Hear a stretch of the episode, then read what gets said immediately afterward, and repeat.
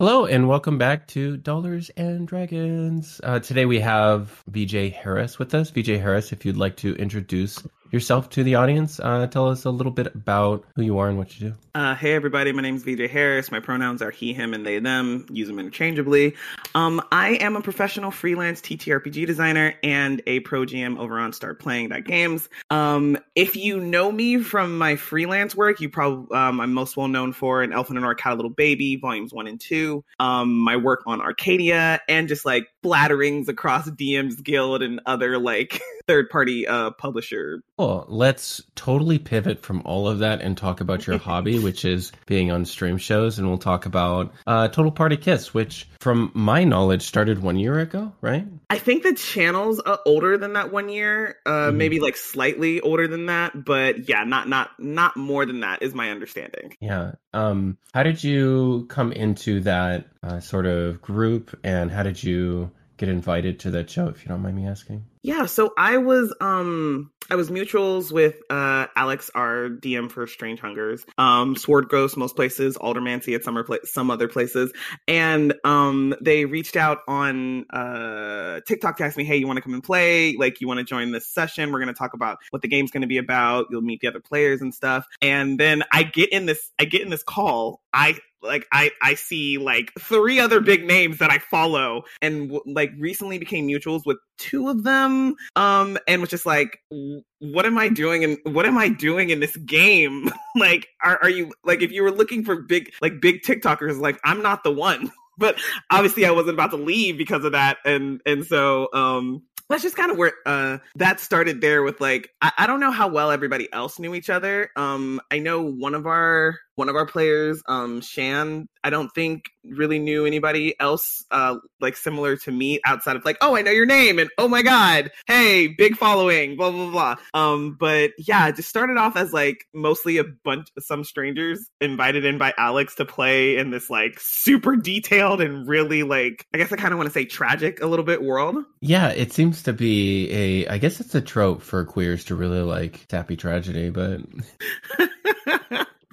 yeah. Okay. Yeah. Yeah. I guess that's a thing. I don't know. I don't mean to put anybody in a box, but you know. I mean, you're not wrong. My my character Taz is literally tragic backstory rogue, but his family is alive. Nobody's right. dead. Yeah, I think um it's actually funny like uh through like mutuals and stuff like that. Um so you know that I've worked with Sloan uh Art Plebe who's actually the uh graphic designer, our layout artist for uh The Vineyard and they had previously worked with me on a on a few shows. Um I had uh picked them out and uh asked them and they per- overperformed for that bronze girl for Shakar season 2. Um and the layout and the the splash screen and everything. So, um, in addition to that, though, I was just on recording the podcast with Legal Kimchi, which will be the episode before this one. And uh, Legal Kimchi is actually, I believe, cousins with Pooja, which I was that was mentioned to me, and I was just like, hmm. So they're both attorneys, and they're both into TTRPGs, and they hadn't like they hadn't like talked at all in quite a while. But um, I guess Kimchi was saying it's like, yeah, I I just noticed that my cousin was in the TTRPG space when I got into the TTRPG space just through happenstance. Small world. What's it been like uh, to be performing uh, for that long on stream? Man, it's it's it's been a very excellent and fun journey. Like I um I don't really have any like performance background. Like I did I did theater in high school for like a year. It wasn't like mm-hmm. it was fun. It was my senior year. I was like, I've always wanted to do this. I'm not playing any sports. I have all the time. Let's go. Um, so like it was a great time there. But uh, out like my like creative expression was always writing and not like actually performing. So actually getting to and like don't get me wrong, I'd played up until that point, I'd played D and D for like I don't know five, six years, so it's not like I was uh, new to that. But mm-hmm. it definitely feels like there's a lot. There's definitely a lot of more um, performance aspect of it when you're streaming for an audience.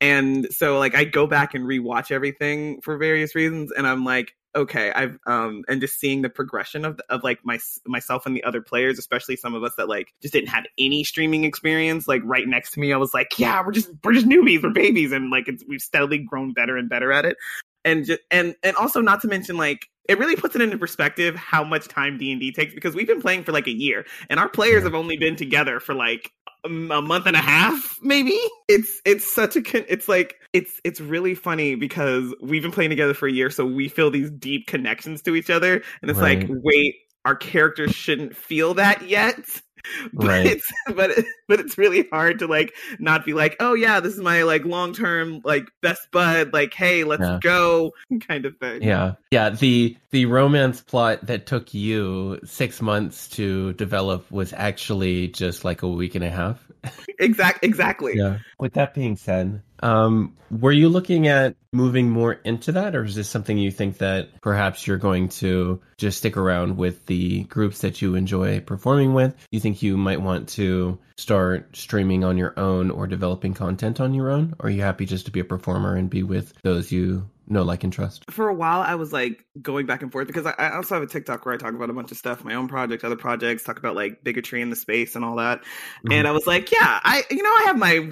my 15 to three minute videos. It's fine. Who needs? Who really needs more than that? And then I was like, actually, I need more than that. So then I started a podcast. Um, yeah. and and I'm doing that still. Like, it's on a like season one's done, hiatus break until the new year. Um, and and then now I'm just sitting here like, okay, there's even more stuff that I want to do that I can't that I don't think is very good for a podcast format, like visual things, or like I play a lot of um I play a lot of video games and I get a lot of inspirations from monsters. And I'm like, like I want to I want to talk about monster design and like take something that I like to play and be like, hey, here's the steps that I go through turning this into this. So I I do think sometime in the new year, like the first couple of months, I'll be venturing out into doing more stream things, at least by myself, um, on my like own channels and stuff. And like I turned 29 recently, and my best friend's like nine days older than me, and he was like, "What do you want to do before you're 30? Like we're almost out of our 20s." And I was like, "I don't fucking know." and then and then and then I thought about it. I was like, you know what? There are some professional things that I would like to like. It's not the yeah. end of the world if I don't do it before I'm 30, but it would be cool if I did. And some of them were like, "Oh, I want to be on like this stream and this stream," or "Oh, I want to show up on this talk show for like TTRPG stuff. So yeah, yeah, definitely want to branch out there. Yeah, I think that especially because you're a mechanical designer, a game designer, I think that's very interesting content for a very wide spread of um, and because you have a TikTok presence, maybe you could, for instance, build a YouTube presence if you wanted. I don't know if you're like into video production. Um, most YouTubers I know, as I was discussing with um, Kimchi, like the production part of it, like kind of takes over your life, and like you, that's like your separate hobby. It's like, let me get this light set up perfect. But uh, yeah, so if you are kind of into that, which I think that you are because that you seem very right brain to me. Is that true? Uh the the bits that I've been getting into, I'm like, okay, okay, this is cool. Okay, yes. So I I, I like haven't dived in yet because, as you well know, lots of projects that I'm writing on right, right now. Um, but the bits that I have, I'm like, okay, okay, this can work. Like I, I do, like I have a camcorder that I've had for a while that's still like very functional, like would do the job that I dug out and was like, okay, how do I make this work with this? Because uh, like the my steps is I devour anything I can find on YouTube about whatever I'm doing. Like I, t- not related, but like I got into Minecraft and then watched like 30 hours of videos between like okay, okay. playing it the first time and then jumping back in afterwards. Um, right. and so like have started that and was like, okay, so I have this that could work with like, oh, I had this ring light. So yeah, I I can already I can already imagine that I'm gonna like I already I already know it's coming. I already know. yeah. Let's pivot to Starlight Tales. Uh, tell me about that because I'm I'm personally unfamiliar, but I'm interested to learn. Okay, yeah, okay. So much of my week is just consumed by D and D, running it or playing it, and um, so every other Wednesday, I am in a Starlight Tales Twitch channel game called uh, Tales from the Heart Starfarers. And Starlight Tales is this like where where like Total Party Kiss has a lot of different like uh, a lot of different programming that's different that's in different settings. Starlight Tales is all one setting. You can like plot exactly where each um each game is on the timeline of things. And it's just like um like out in space, like Spelljammer, a little bit of sci-fi stuff mixed in with the fantasy. And right now, I'm playing a very good-looking uh, trans guy named Corin, who's a who's like this uh, who's a Castellan, a race of like people that disappeared, like before the breaking of like I don't I don't even I'm there's like there's like a big breaking cataclysmic event and like we existed before that and then we pretty much stopped existing after that. So we're trying to figure out what happened to us during that time right now. And then there are like other games on the side, like there's um the Dead Zone, which is people going and exploring where our people used to exist. And then there's like the Ant Farm, which is like a Hunger Games thing where the rich and powerful like pay to get people in there to like fight for their lives. And then there's this other thing that's like before before I get off before I start talking about 50 different things, there's a lot of different programming and genres across the channel, um, but all set in the same world and all very cohesive. And it's just like it's just a really like I like being on Total Party Kiss where we have all each have our different things going on, but I also didn't realize how much I would love being on a channel that also has like a bunch of things going on, but they all exist in the same world in the same timeline and like they draw from each other. Have you considered now that you're on SPG to do that for your games? Um okay, so I so I got some I got I got some really good advice from one of the top DMs um on the website. Um I got some really... are, are you, you're not talking about me, are you? Oh my god. Who else would I be talking about? You're literally my cohort leader. Like what kind of anyway I got some really great. I got some really great advice. Do 5e. Mm-hmm. Um, do these pre-established settings until you like get your get your like following who will follow you elsewhere. So I do have like um, I've got like I've got four games running right now. Mm-hmm. Um, and all of them like two two of them are set in the Forgotten Realms, and two of them are set in Exandria. Um, you know, Critical Role setting, and mm-hmm. like I I've mentioned to them like, hey, in the unlikely event that all of you die, what do you want to do next? Do we want to stay in this setting? Do we want to pick up new characters? Do we want to try an original setting with an original um storyline? My original setting with a like pretty much like taken from another adventure third party or something storyline. And like I offer that because like the prices do change based on that. Because like if I have to pull something completely out of my ass, I'm mm-hmm. like, okay, hey, this is this is gonna go up. Um and like yeah. all of them have been like, hey, yeah, I'd love to see what you're doing with your own like world building because they they like what I'm doing with the with the current stuff, like all the like the things that I'm adding and whatnot. So I think there's like a lot of um opportunities for that to definitely be the case going forward. And especially if I can like if I get everybody in a different place in the world, um, can say, oh hey, yeah, you you know, you heard about some adventurers over here doing XYZ thing. So it would be yeah. it'd be really fun. Yeah, it's it's a unique opportunity and it can be a lot of fun, I think.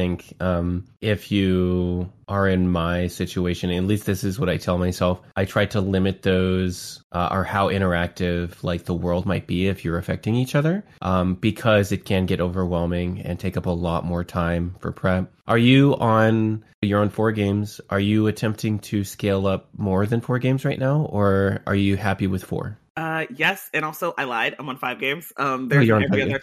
Yep, there's an every other Saturday game that is also okay. in Forgotten Realms. Four and a half. Um, yes, I like. There's a. I I feel like I've gotten into a good rhythm with my like freelance work and actually running the games and like and I'm starting to do some more like world building and um switching over to uh, a different VTT for this and like mm-hmm. learning that um before. But yeah, in the new year, like I really want to. There's a there's a curse of Strahd slash She is the Ancient meets Spelljammer campaign that I'm really excited like uh, to okay. get off the ground and start running. Nice. And like it's um like I I, might be I might be blaming like um interview with a vampire for this, but I fell in love like with some oh. like like 20 style clothing and I'm like, okay, yeah. here we go. Like this like uh How gay is that show by the way? I love it. Oh my god. It's oh my so gay. I gotta go rewatch it. I, I actually haven't watched yeah. the last episode. I, I don't know what I'm doing. Um, I've got a couple.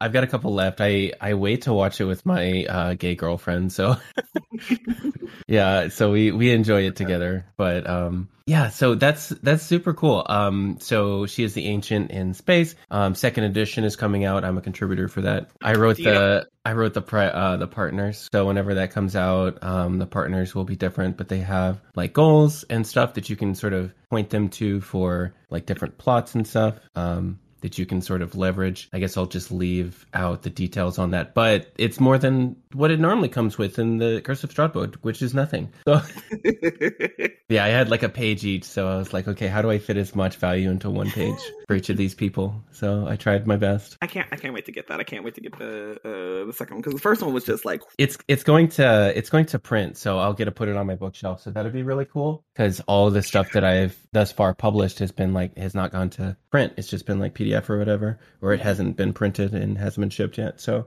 I'm I'm eagerly awaiting that because um, then I'll have something on my shelf that has my name in it. But anyway, enough about me. This is about you. So, uh, for you and uh, scaling and stuff like that, um, how much time right now do you think you spend for four games uh, during your week? Um, so I did a lot of upfront work because I knew mm-hmm. that it was going to be like just the way my brain was set. It was going to be hard for me. So so now all I have to do is like, um, oh, I want like like take Exandria Tales of War for example, which is the War of Ash and Light. Um, they're fighting the Dwendalian Empire. They stole the beacons, all this mm-hmm. other stuff. Like I have all of the plot, like the the beats set out, and like the important people that are involved in it, and of course that changes depending on what the players do.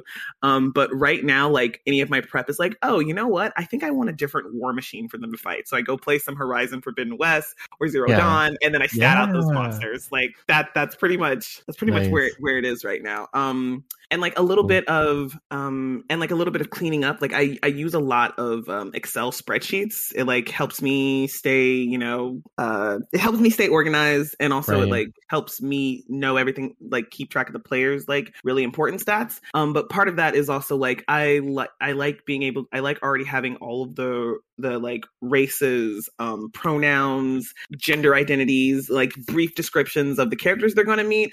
And it's like, um, sometimes I'll go in and tweak that or like if somebody like for example the, the, every other saturday game i i've taken to like saying oh hey this is such and such pronouns he him a cis man or you know just like hey these people definitely exist in the setting but one of my players was like hey i feel kind of weird with you like saying cis man um uh trans woman like it feels like it feels like uh like playing into the you can always tell. I was like, oh yeah, that totally wasn't my um that wasn't my thought process, but I totally understand. So like my next prep for that was just going in and removing the like the actual like their genders or like taking it out of the like it's still in the notes, but it's not in like the little combined description for it anymore. So maybe they find out about it some other way, but it's just like, oh yeah, uses they them pronouns or like that. So yeah. it's mostly just cleaning up stuff now. That's so that's very interesting. I can I can see how as like a trans person that might uh bother someone um, in, in that respect. I can see how someone would have that reaction. Yeah, I I think I'm a bit of a weird. Uh, mm, how do I say this? I'm a late bloomer.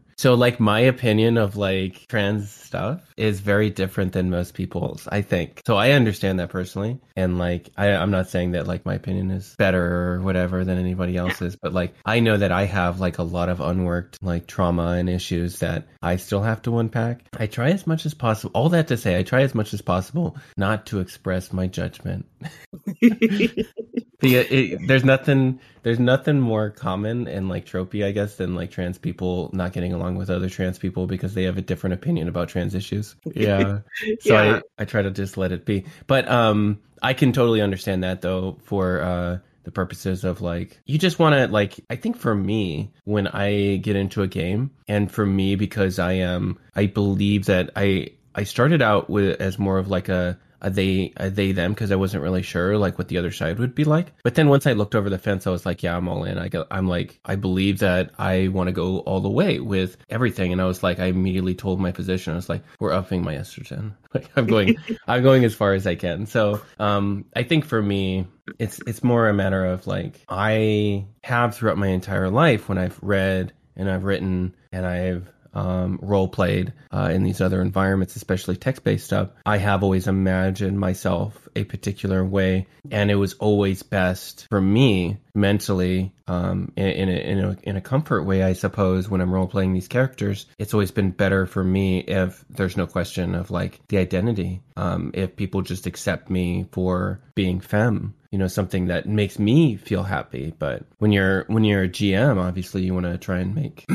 everybody really comfortable yeah definitely and I, and I do think like um still like having the pronouns in there does like um obviously pronouns don't equate to gender inherently but it still gets right. across that like hey there are lots of different identities in the setting so like mm-hmm. not everybody is going to be cis um, there's a lot of variety here. There's neo pronouns in there, like yeah. just all across. But to answer the original question, all in told, I think I'm at like 10, maybe 15 hours prep across all of it right now because I front loaded okay. so much of it. Um, and you're so three or four hour games? Uh, uh, three hour, three hour games. Uh, sometimes two and a half if we, if we like get at a place where I'm like, this is the perfect spot to stop. if we go any further, it's going to end on like a really janky note. But so yeah, you're like, almost at 30 hours a week then ish. Yeah. 30 hours a week. And then you have like your full time of writing. And that's another probably like 30 or 40 hours, right? Yeah. I'm, I'm, you're busy. You're I'm busy. busy. I'm busy. yeah. I'm doing and a lot. streaming. And streaming. and I'm streaming. Yeah. I'm doing a lot. I,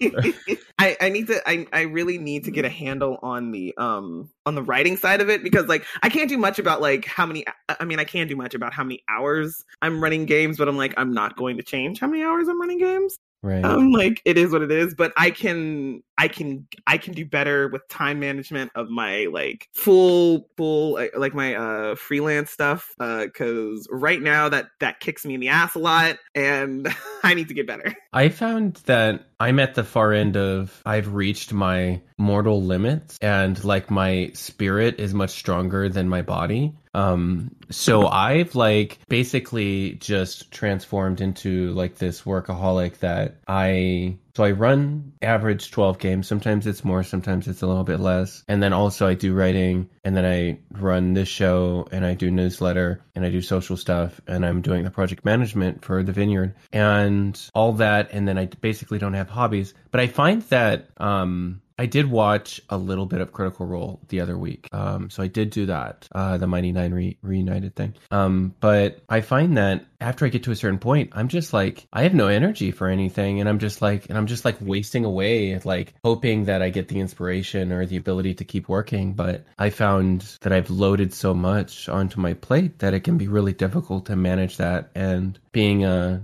full time GM, it it can be difficult for me at least to find the energy to to do things other than manage my players and run good games. I'm still figuring it out in a lot of ways. It is difficult. I have off weeks where I'm just like if I have like an emotional thing happen for me as as women do when they're on hormones, right? It's at least once a week I have like something happen like I have my cry session, right? And then I have to I have to cancel a game sometimes and like take a mental health day. Because right now I'm running games six days a week. I uh I try to make sure I always get my sleep at least. Because I know that if I don't get my sleep then it it greatly affects my performance no matter what I'm doing. I don't know how I got on that. We were talking about schedules and how busy we are. Yeah.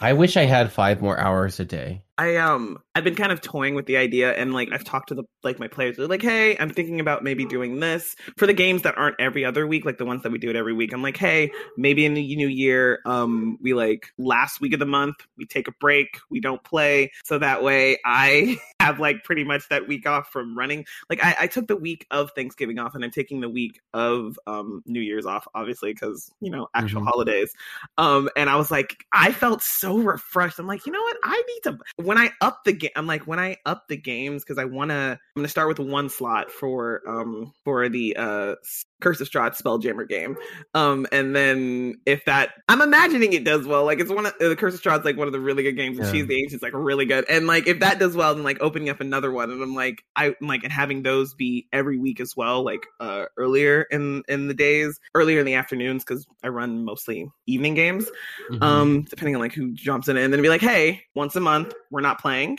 i'm just taking a breather uh Mhm. and i like because i've also had like times where it's like hey guys i'm not having a uh you know I- I'm having a, you know a hard personal time. We need to cancel this game, and it's always like I'm I'm like thank the God, thank the Lord that my brain like whenever it's going to do that, it's usually like hey the day before or early in the morning, like hey you can't do this today or tomorrow. Yeah. So I like there's a lot. It's not like it's like 30 minutes. Be like, hey, sorry, I got to cancel. Like I've never that's never happened, and I'm so happy about it because I feel so bad. Um, but like I've taken those little breaks. And like if I if I do these games, up the prices for some of them because I'm adding new things and doing other things and doing it every week, I can afford to take that week off and like yeah. All I'm doing is writing. If it like, and if I'm lucky, I'm not even doing a lot of writing if I've managed Yeah. my time correctly.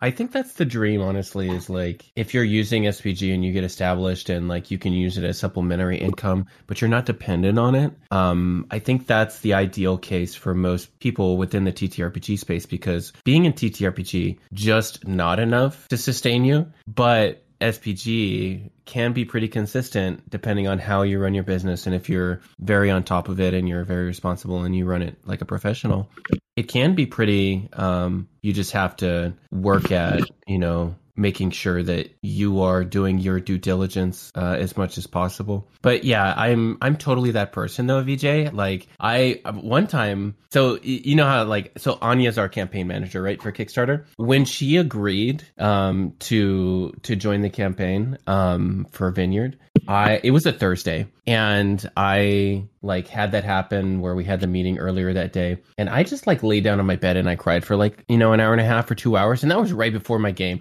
So I showed up to my game late after my players like pinged me and I was like still like sobbing. I was like, okay, okay, I just need like 5 minutes so that I can run this game.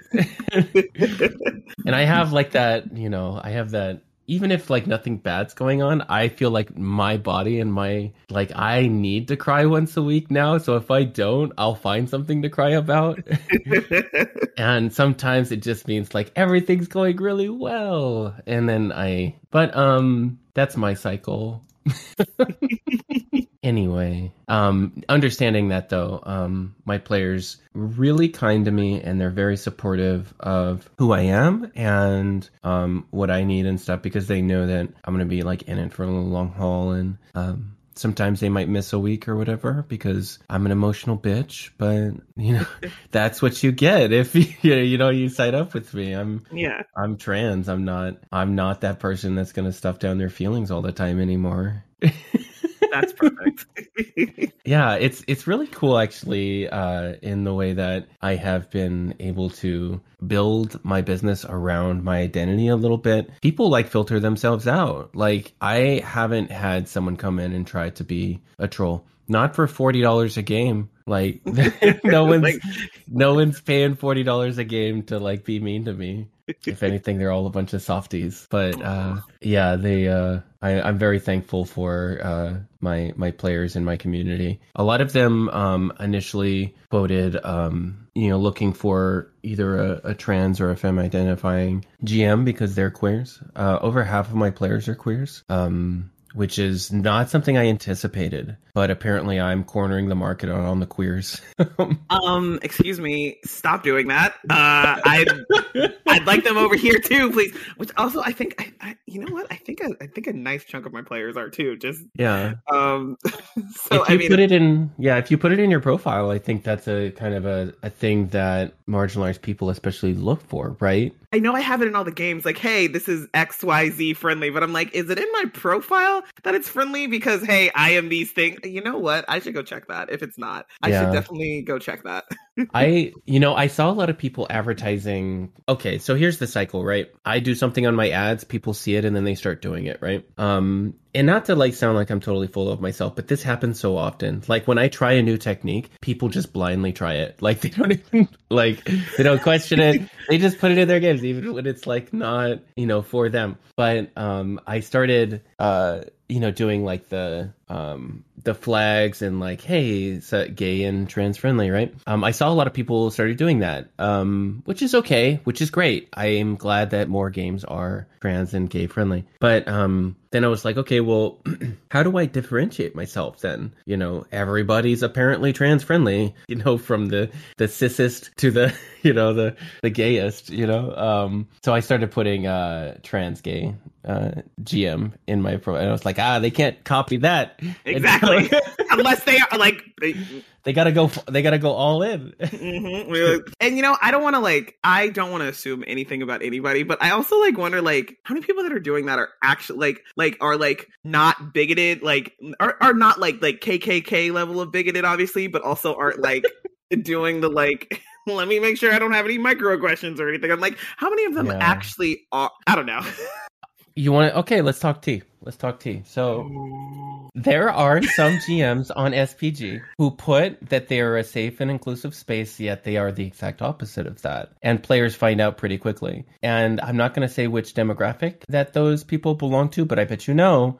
Um, and uh, yeah, so there's a lot of people out there who might try to leverage identity as like a marketing tool or anything. And that's really unfortunate because a lot of the people who are marginalized are just seeking a safe space to play. So I think that in general, if you're going to be advertising, I think it's probably better if you just don't emphasize it. Like if you are safe and inclusive, obviously include it like maybe in your description or something, and that you have like rules against, of course, like any GM probably should, just like any business should, to like openly advertise it and like promote that as though you are a safe space when you're not a member of that identity, I think can be problematic. You have so many bad actors um, out there who are trying uh, their rainbow capitalism with other people's like trauma. Yeah, and and and I mean, what what are you supposed to do about it? Like, I, what are you even supposed to do about it besides like be like, I'm going to be an actual safe space. So if you come across me, you you can know that you're fine.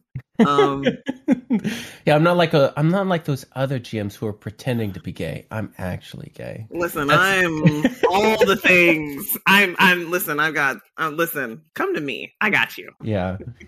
It's one of those, I don't know specifically what to necessarily do about it, except encourage people to report GMs who are not following the rules, who are not obeying terms of service on SPG, who are not abiding by safety tools, things like that, because these GMs are like a blight on the industry, create a lot of RPG horror stories. And some of these people, unfortunately, like I remember being on a call with more than one of my players, like who had been abused in some way by another GM on SPG, and they're like telling me, and I'm, and I'm like, just like, you got to tell the safety team. The safety team actually does care a lot. So if you're a player at SPG and you report something, they do look into it. And if a GM is abusing players, um, they will ban that GM. There just has to be like a basically a, a trail of it, uh, more or less, because it's it's difficult to arbitrate that. But any evidence you can bring to them is very helpful, and they just keep their eye on that GM and see if they're they're a problem. There have been GMs removed from SPG because they are they are not doing the right thing, and SPG doesn't want them. No one GM is so amazing that they're gonna bring down SPG. Like me, like even like me and like the top five, right? So even combined per month, what do we bring in? Like maybe I don't know, like 20,000, 25,000. Like if we're averaging three to 5,000 a month, right? Um, I think I'm at like five to seven right now, but before taxes. So that's, don't, that's, it's that's, not impressive. that is the dream. I listen, that is still a dream. It is. It is. But it's a, it's a hell of my own creation. Even if like we're bringing in that much money, that's not that much money for like a company like SPG when they have literally all these other people to bring in and are going to do the right thing. So it's a difficult position to be in and it's unfortunate because some people have their first pay gm as a really bad mm-hmm. i had a really bad experience with my first pay gm it's through paypal through Roll20 forums um, we played on fantasy grounds but yeah it was weird there was a lot of red flags there was a red flag like hey i need you to fill out this entire ginormous requirement for you to create a character. And here's a list of things that i absolutely hate and i think you're a terrible player if you want to do this. And i was just like holy shit like this guy's serious. And then you know of course got into the game and like was not a very uh fun gm to play with was more of like a curmudgeon pseudo abusive like it was weird. Um yeah, didn't didn't go back. I gave it a, I gave it the the three session try, and I was like, I'm not going to continue to pay for this because this person doesn't facilitate. you're listen, you're better than me. The three person try. Um, I was going to say first session, but two sessions. I'm like two sessions. Yeah, first sessions could just be growing pains. Um, well, I will say the only reason I did three sessions is because you bought them in bulk. I would have oh, done one and done. Mm. Th- this was a PayPal deal. Yeah, this was like back in the day. This was I think this was 2020. Yeah, so SPG had just gotten off the ground around, so nobody knew what it was. And I was just like kind of looking around. It's like, oh, I want to play D and D. This person advertised they're playing Storm King's Thunder, and maybe this will be fun. It was not fun. Let's pivot to talking about your work on DM's Guild. Elfin and Orc had a little baby. How'd you get on that project? And you know, let's talk about it. Yeah. So, um, Adam Hancock, my amazing uh, co-designer. So I got in. Shit, I got into the TTRPG space by uh starting to review things. Like I realized the DM's Guild existed. I also realized I don't have a lot of disposable income, but I do like the game and I've been playing for a hot minute at that point. Um, at least like four or five years. And I was like, you know what? I would love to just start reviewing stuff. So that's what I did. I started reviewing and was like, hey, I'd love to do a review of this. Is there any chance I can get a complimentary copy to do so? And that's how I started building out my DM's Guild library. Um, and and and then um at at a certain point, I made my first product, which was Restless, a guide to laying incorporeal undead to rest. because I was running um God, what's it called? Uh Waterdeep Dragon Heist. Never finished it, but I didn't like the options for like the poltergeist in the, Oh, in the yeah. tavern. So I was like, how do we fix this? So I made this Mhm. thing. And it was the first it was the first like published piece of work I ever made. I'd made homebrew stuff before, but like this I put out to the public. And it definitely um it definitely needs a like a rewrite because it got a scathing review like a year, like maybe two years Oh. ago. S- scathing but fair. Like it's not like it's not like it was like blah, blah, blah, garbage. Was like, okay, you know what? This is very this is very scathing, but it's fair and legitimate. And I am a much better designer now, so I do at some point need to go back and, and redo that. I got in the space. I was reviewing. I had a Twitter now for this stuff, and then I was also talking about like racism and bigotry in the products. And and I like you don't have a, you don't have to have a degree to talk about this stuff. You can learn independently. Like you can do your own research. But I went to college and got my degree in um public relations as a fallback in case like the thing I actually wanted didn't work Mhm. um, creative writing with a focus in African American and queer studies. And all I really wanted to do with that was tell stories about black queer people. Like my dissertation to graduate with that was talking about spanking in the black community and how it was like um, a complete disservice to like black kids in general. Doing like interviews with like people that were spanked, older generations, the younger kids, all that good stuff. Um, I like I had these like wild and grand plans with that, and then I dived into um, and then I dived into like a wasn't even doing anything with the writing part, but was doing like social activism and stuff. But then here we are in the Twitter space, like, oh, we're talking about racism. Just like, oh, I can talk about that. I, I, I, like, I'm a black guy, and and not to mention, I like, you know, have all of this like academic knowledge that I can be like, hey, like this court, this looks like this, this sounds like this. And then we were talking about race and stuff, and Adam reached out to me one day, was like, hey, do you want to work on this project together? And I was like, absolutely. Um, and so like the point for those of you that don't know, Elvin and Had a Little Baby takes all of the official five, the volume one at least takes all of the official five E races and splits them up between parentages and upbringings because there is a lot of like bioessentialism in D and D five E races, and like pretty much what I'm saying there is like it's like saying um one race is always going to be good at something, even though that on a biological basis, even though it doesn't make sense. Um, so like for example, um, the, the example I like to use when I'm talking to people about it is like an orc that has never lifted a finger in their life, grew up in a pampered household, should not be inherently stronger than a gnome who spent their entire life working in a mine. And I saw like the ASI as that like, oh, orcs are always going to have a strength advantage regardless of what their actual lifestyle is. Um, with the like getting the bonus to that, and then of course there were like some of the negative modifiers to things that just like played into some like you know um anti like for for orcs in particular anti-black anti-indigenous stereotypes and like some of the Mhm. other language so pretty much the point of writing this is like to redo the lore so that it didn't have those racist stereotypes to separate the bioessentialist part and to give players more like um more freedom and choice over their over their characters. And it's we're on we're working on volume three right now. Probably the the last like major volume. Might like update it with new stuff. Um but working on volume three right now and it's been like a joy to do so. Like i've i've gotten multiple opportunities for additional work because of the work on an alpha Norcal baby. Like multiple other projects have been like hey can you come in and do lineages? And i'm like yeah sure totally. Like i'll drop in and do this and add the point system so people that want to can like go back and use it on our own products too. Like it's been it's been such a joy and i've been like able to talk about and work and like utilize the creative writing aspect things and the african american study part of things like in the actual writing um to like make sure like try and make sure we're not doing any like fucky wucky shit anymore with all of it and so Yeah. it's just, like I, I think about it and i'm like god i'm so glad adam like asked me to be a part of this Yeah, sometimes that's how it how it goes, right? Like you you not necessarily your first, you know, publication or your first gig, but sometimes it's one gig leads to another gig leads to another gig. Um, Kimchi was asking me, he's like, "How did you get all these people on the vineyard?" And I was like, "I don't know, I just cold emailed all of them." But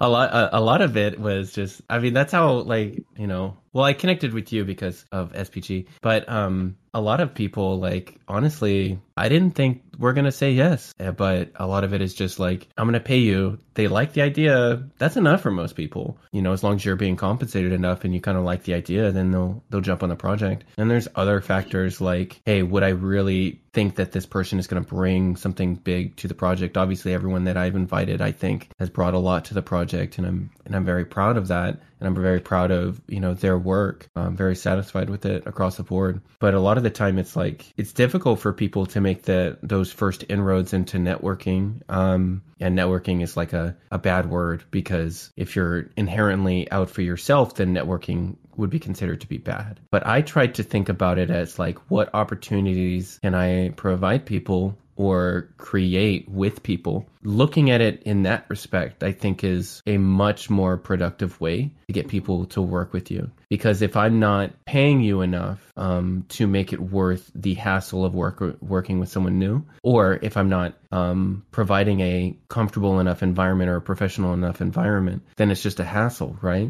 I just think like you're not doing yourself any favors if like you're inviting people to projects and you aren't the investor. Like if you're not the investor, then you're basically asking people to work with you for free and take a chance that everything else is going to be amazing. Yeah, like I um I, I definitely get the networking like what other things you can like do with other people like that that's pretty much my like whenever i'm talking on like um tiktok about making things and whatnot people like i want to get in this like and like i'll be like uh especially if like i already know them as a mutual i'll be like hey let me know whenever you want to start like i'm always down to work with a new person to get them into the thing and like help them do whatever because like i like I had that person. Like Adam helped me get like the work got me more. The fuck the work led to so many other opportunities. And like, listen, everybody, assuming you're not a god awful person, everybody deserves even if you're a god awful, even if you're a god awful person, because I, I don't think I think everybody deserves to like to make money and be able to live. Um, like I think everybody deserves a person who can help them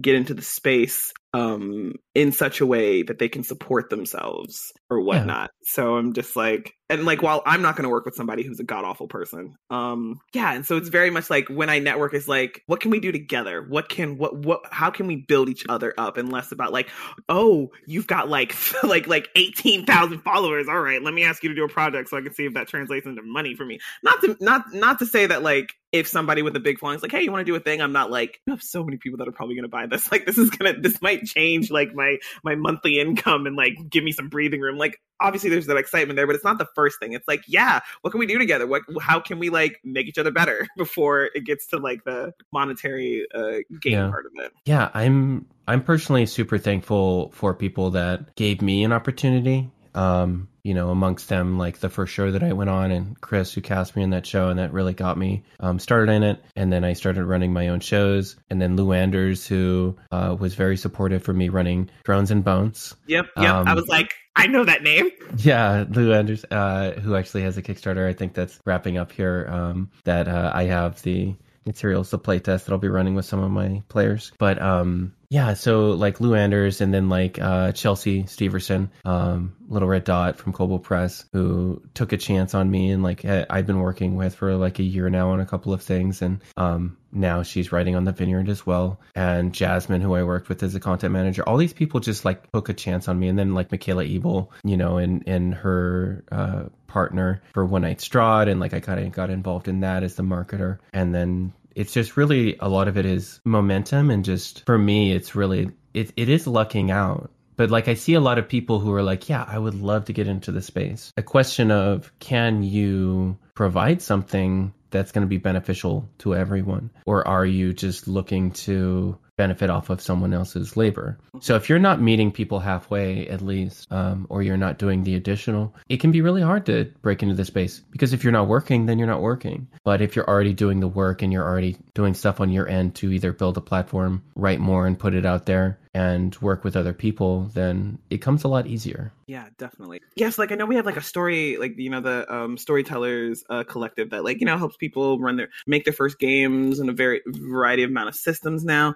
I really wish there was like a, um it would be great if there were like more and I could just not know that these exist. Like more courses about like the more like technical side of things and, and like not saying that the there isn't technical writing, but like you know you have the creative writing part of things that has technical and like fluff writing which you know both very very valuable. And then there's the actual like, oh hey, here's like like hey, you want to you like here's the attitude you want to have going into here first off, and then here are the other mm-hmm. things that you're probably going to have to do to make sure you're successful outside of the writing part. So like that that that that that. Storytelling Collective is such a valuable resource for many people, and Absolutely. I remember talking to Sebastian about the early iterations of that and how that is how they basically got their start and they progressed. And me looking at it and sort of nudging both Kenzie and then myself like the best thing you can do invest in yourself when you start to make a little bit of money. Because when you make a little bit of money, that's not money that you immediately, I think, if you're building a business, you should turn around and like blow on what you want. If you want to actually use that momentum to gain more business, to uh, grow your brand, to grow yourself as an artist or a writer or whatever it is that you're doing, you should invest in that for the same reason that I pay into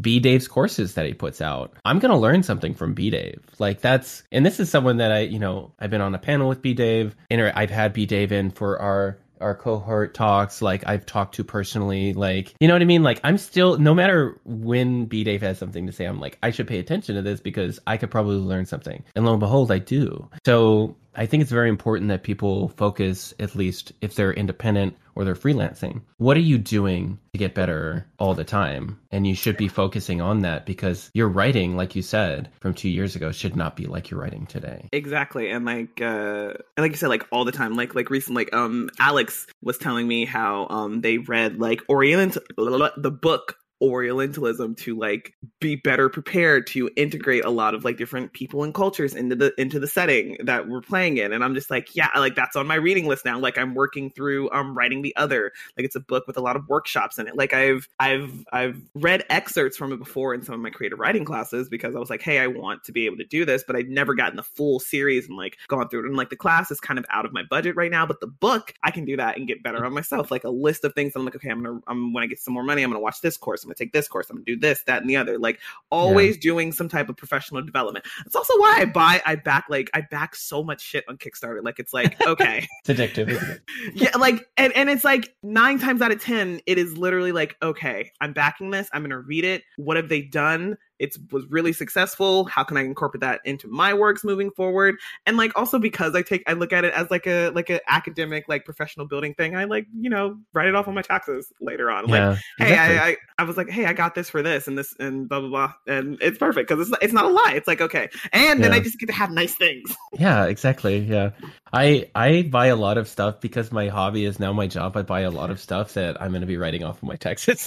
exactly. It's, it's there's a downfall to having your hobby be your job yeah. in the sense of not having things connect, but there's also an upside when it comes to yeah. you know taxes at the end of the year. When I was uh, first starting the vineyard, because that project obviously like took its took its own like it just someone hit the nitro button because I initially got Michaela to agree to jump on, and then after that it was like Gabe agreed, and then I was like, oh shit, this is a really serious project now. I was like, oh no.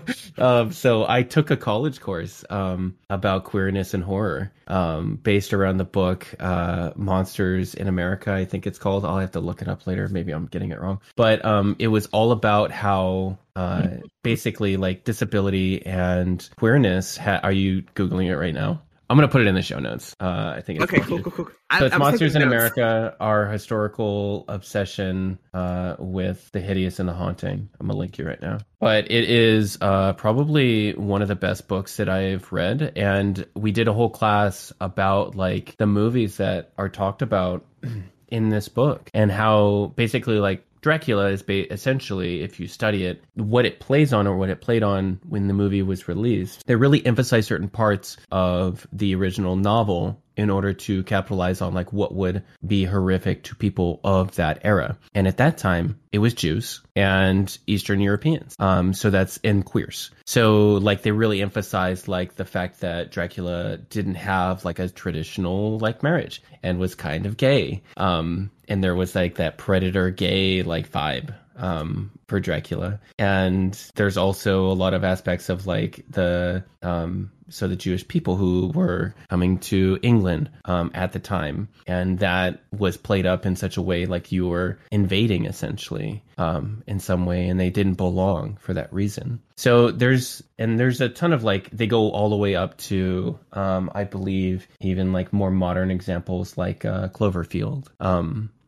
So there's like a little bit, and there's there's a little bit through each era of film, and I thought it was very interesting, um, and really made me think about how do I run horror games um, in a way that uh, is both safe, and then how do I do it in such a way that understands that sometimes horror is really just playing on people's bigotry and their fear of what they don't understand and how to how can I create a horror experience without someone that I may be playing with. I'm definitely gonna have to check that out because I once had James inter. I don't remember what I said. I did something, and James was just like, "I want to play in a horror in a horror game with you," and I was like, and I was like, "I don't even know if I'm good at that. I don't know if I'm terrible at that or not yet." But I I said I did I did or did or said something or maybe made a TikTok video about something, and there was like great pacing in it, and it was like horror. I don't I don't know what it was, but I'm like I can't I I can't wait to read that. Yeah, it's a it's a great it's a great book. Um, it's fascinating. The entire thing is just fascinating. Um, I highly recommend it. Uh, W. Scott Poole um, wrote it, and he's come out with very similar books um, along that genre.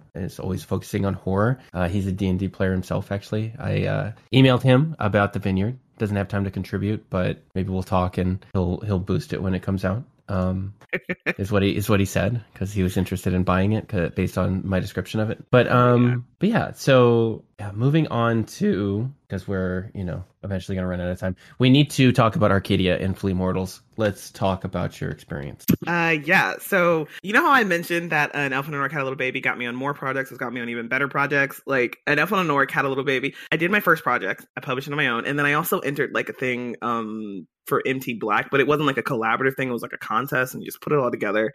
And I I don't even know. I don't even think we like. I don't even think we got paid. I don't even know if it, it, it was for any money or not. I can't remember. I just wanted to dip my toes into it, and it was all right. Um, but down the line, I eventually did some work with James um for Sly Flourish's stuff actually like uh for some Mhm. layers or whatnot before James went to go work for MCDM and Mhm. then when Arcadia was like you know getting pitched James sent me an email like hey you want to do this and like I can trace a very dirty but like accurate line from an elf and an orc had a little baby working on it Oh, and. To getting invited on to work for Arcadia, and I'm just like, absolutely. So first off, the best company I have ever worked for. Um, and I say that in like a terms of like um ownership, payment, um, all of that good stuff. And it's and and like on the payment front, I I for the most for the most part I'm very rigid about how much I would like to be what what's the right when it comes to companies like when I first started out doing it I was I was a lot less um I was a lot more like yeah I'll take this like even if it was like slightly less than you should probably be doing for the industry standard. Because like I I want to get my foot in the door. I didn't I wasn't doing it full time at that point. I had another job so it's like not the end of the world if you're only paying me 3 cents per word.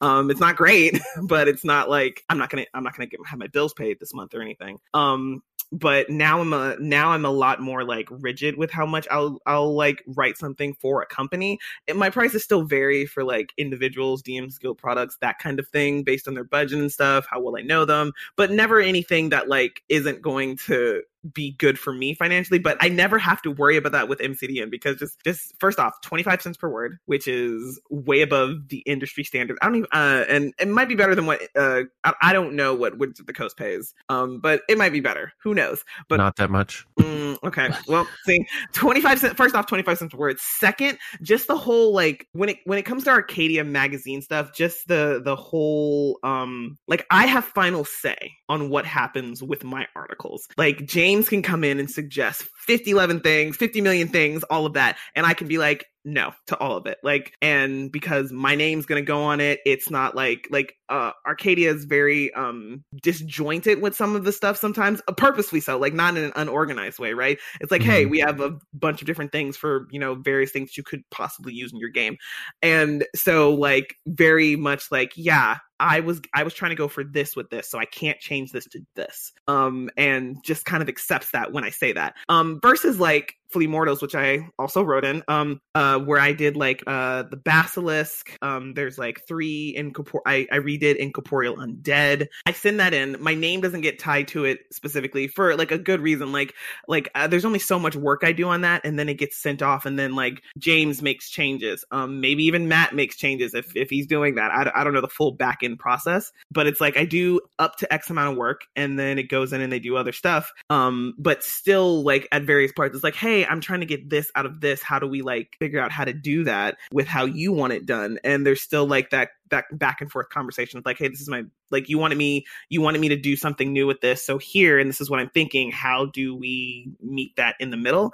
And um there had like there are like most of the projects I've worked on, I've just gotten like free range, go do whatever, and then bring it back and we'll edit it. Um mm, one or two it's been like very strict, no deviation, no nothing, no argument, hey, we want this, fix and it's like you're paying me i do like the project it's not like i'm work it's not like you're a bigot or anything so i'm like yeah i'll do it i'll work on it but like MCM gives a lot of freedom across the board when it comes to making stuff that i really like like and respect and and it ha- obviously there's a time and place for that but i've never felt like i've never felt like if i sh- if i like suggest something it's 100% guaranteed going to be shot down and not like considered and then and then after considered potentially worked with together to talk to like get it to where we both want it since um especially especially with like individual arcadia issues because my name is literally on it. It's like yeah this is my design work versus like people aren't going to know that i wrote the basilisk or the incorporeal undead unless i tell them uh, yeah. or um or unless mcdm like markets that as part of it. And they don't do that all the time yeah. which is fine. I'm just like hey yeah no i worked on this too. Like i'm in this book. I did this. Um so yeah, it's just like they're the best company I've ever worked for, and I hope that I not only do I hope I can I get to continue to do it, which I I imagine, assuming I still have good idea to good ideas to pitch for Arcadia, I will get to do so. Um, so um, but also like, ugh, God, like I I just I I would love to, like if I could get my if I could put my fingerprints on every single thing that they work on, like a setting book, adventures, right. I I would die happy. I you know if I was in if I was a contributor to Flee Mortals, I would like be on my roof every morning, like yelling it to my neighborhood for no reason. It's so I've, I have two articles in Arcadia now. The first one was monstrous components, which like you take the little um, monster giblets and use it in spells. And every time, and like I watch Matt on uh, Twitch and YouTube, um, like I like his design work. I like you know he's good background noise for me when I'm working because I can't not have anything going.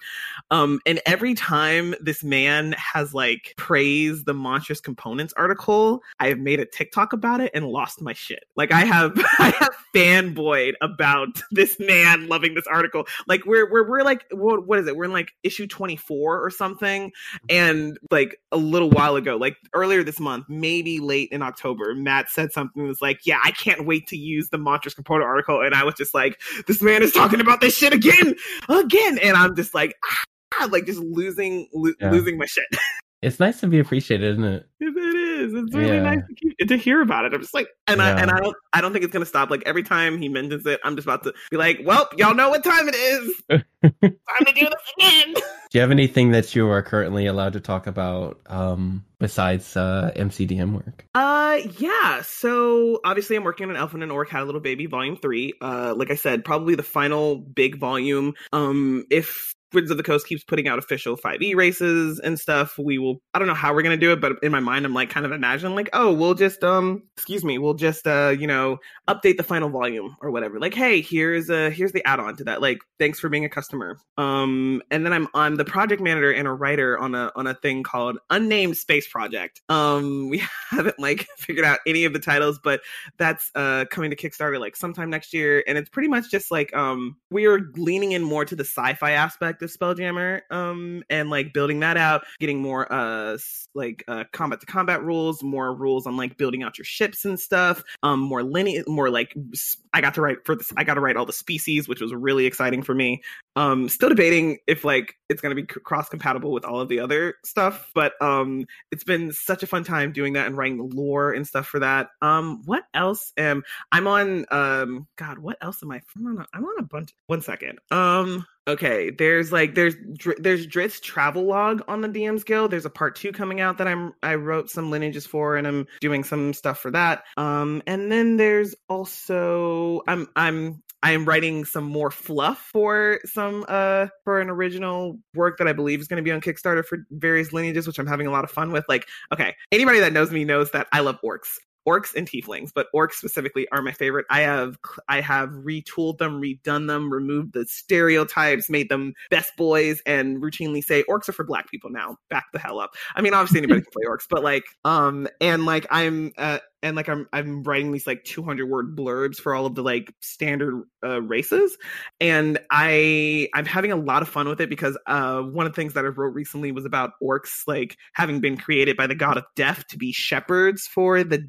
for the dying and you know to deal with the undead. Because I think a lot of um like there's a big community aspect to me for orcs, and I'm like I really feel like given that like love and community part that I think is like a big part of orc culture or should be written about more um would translate translate really well into taking care of uh, like di- like taking care of community members that are sick and dying, and also dealing with um, undead scourges that would like you know directly affect the community and also like put a hinder to any like death practices. So I've I've been having like an actual whole ass blast with that, and I um I am currently prepping to run a one shot next week as an actual like public example of my DMing because as much as I like privately run games paid for friends, I have never been recorded doing so.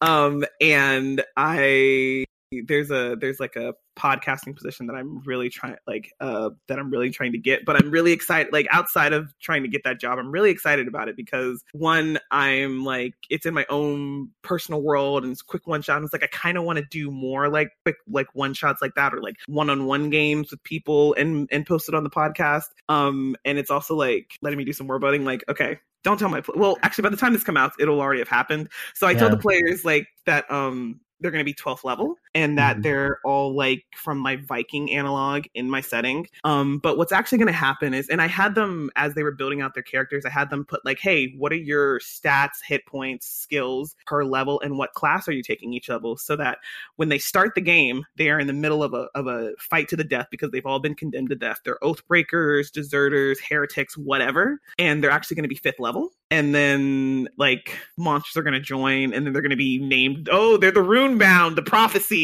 and then they're going to get magical heirlooms which me and adam and another creator um amber Litke made in a product and it's going to bump them up to 12th level. But they don't know that they're starting off at fifth level yet so it's going to be a nice little like surprise. They don't have to do any additional work for it because i'm just going to put their sheet together for them for that. But um i'm really excited to see how that goes um like i know the people that i'm doing it with so like i know they trust me not to do any like fuck shit and they know there's like a little something special i'm doing at the beginning. Like i want to see how that goes to see if it's useful for other for other games or if like that's something I could um introduce to like my start playing stuff or also and just and just like general things to talk about like hey here's some ideas for running games if you like if your players are cool with it and you like they're okay with surprises. So very excited about and I'm doing I'm doing all the audio editing. I'm gonna grab like sound effects, everything, tossing it in there. So like that's super cool. Um we're gonna have to bring you back if you're cool with coming back, uh, so yeah. that we can actually talk about your work on the vineyard and then everything else that's going on in your life. But I have like a meeting to get to, so I have to end the podcast. But uh thank you so much for coming on, VJ. Um and we're gonna have all of VJ's links in the description below for you to check out. Thank you so much for coming on again, and I'll see you all next time. Yeah, thanks for having me.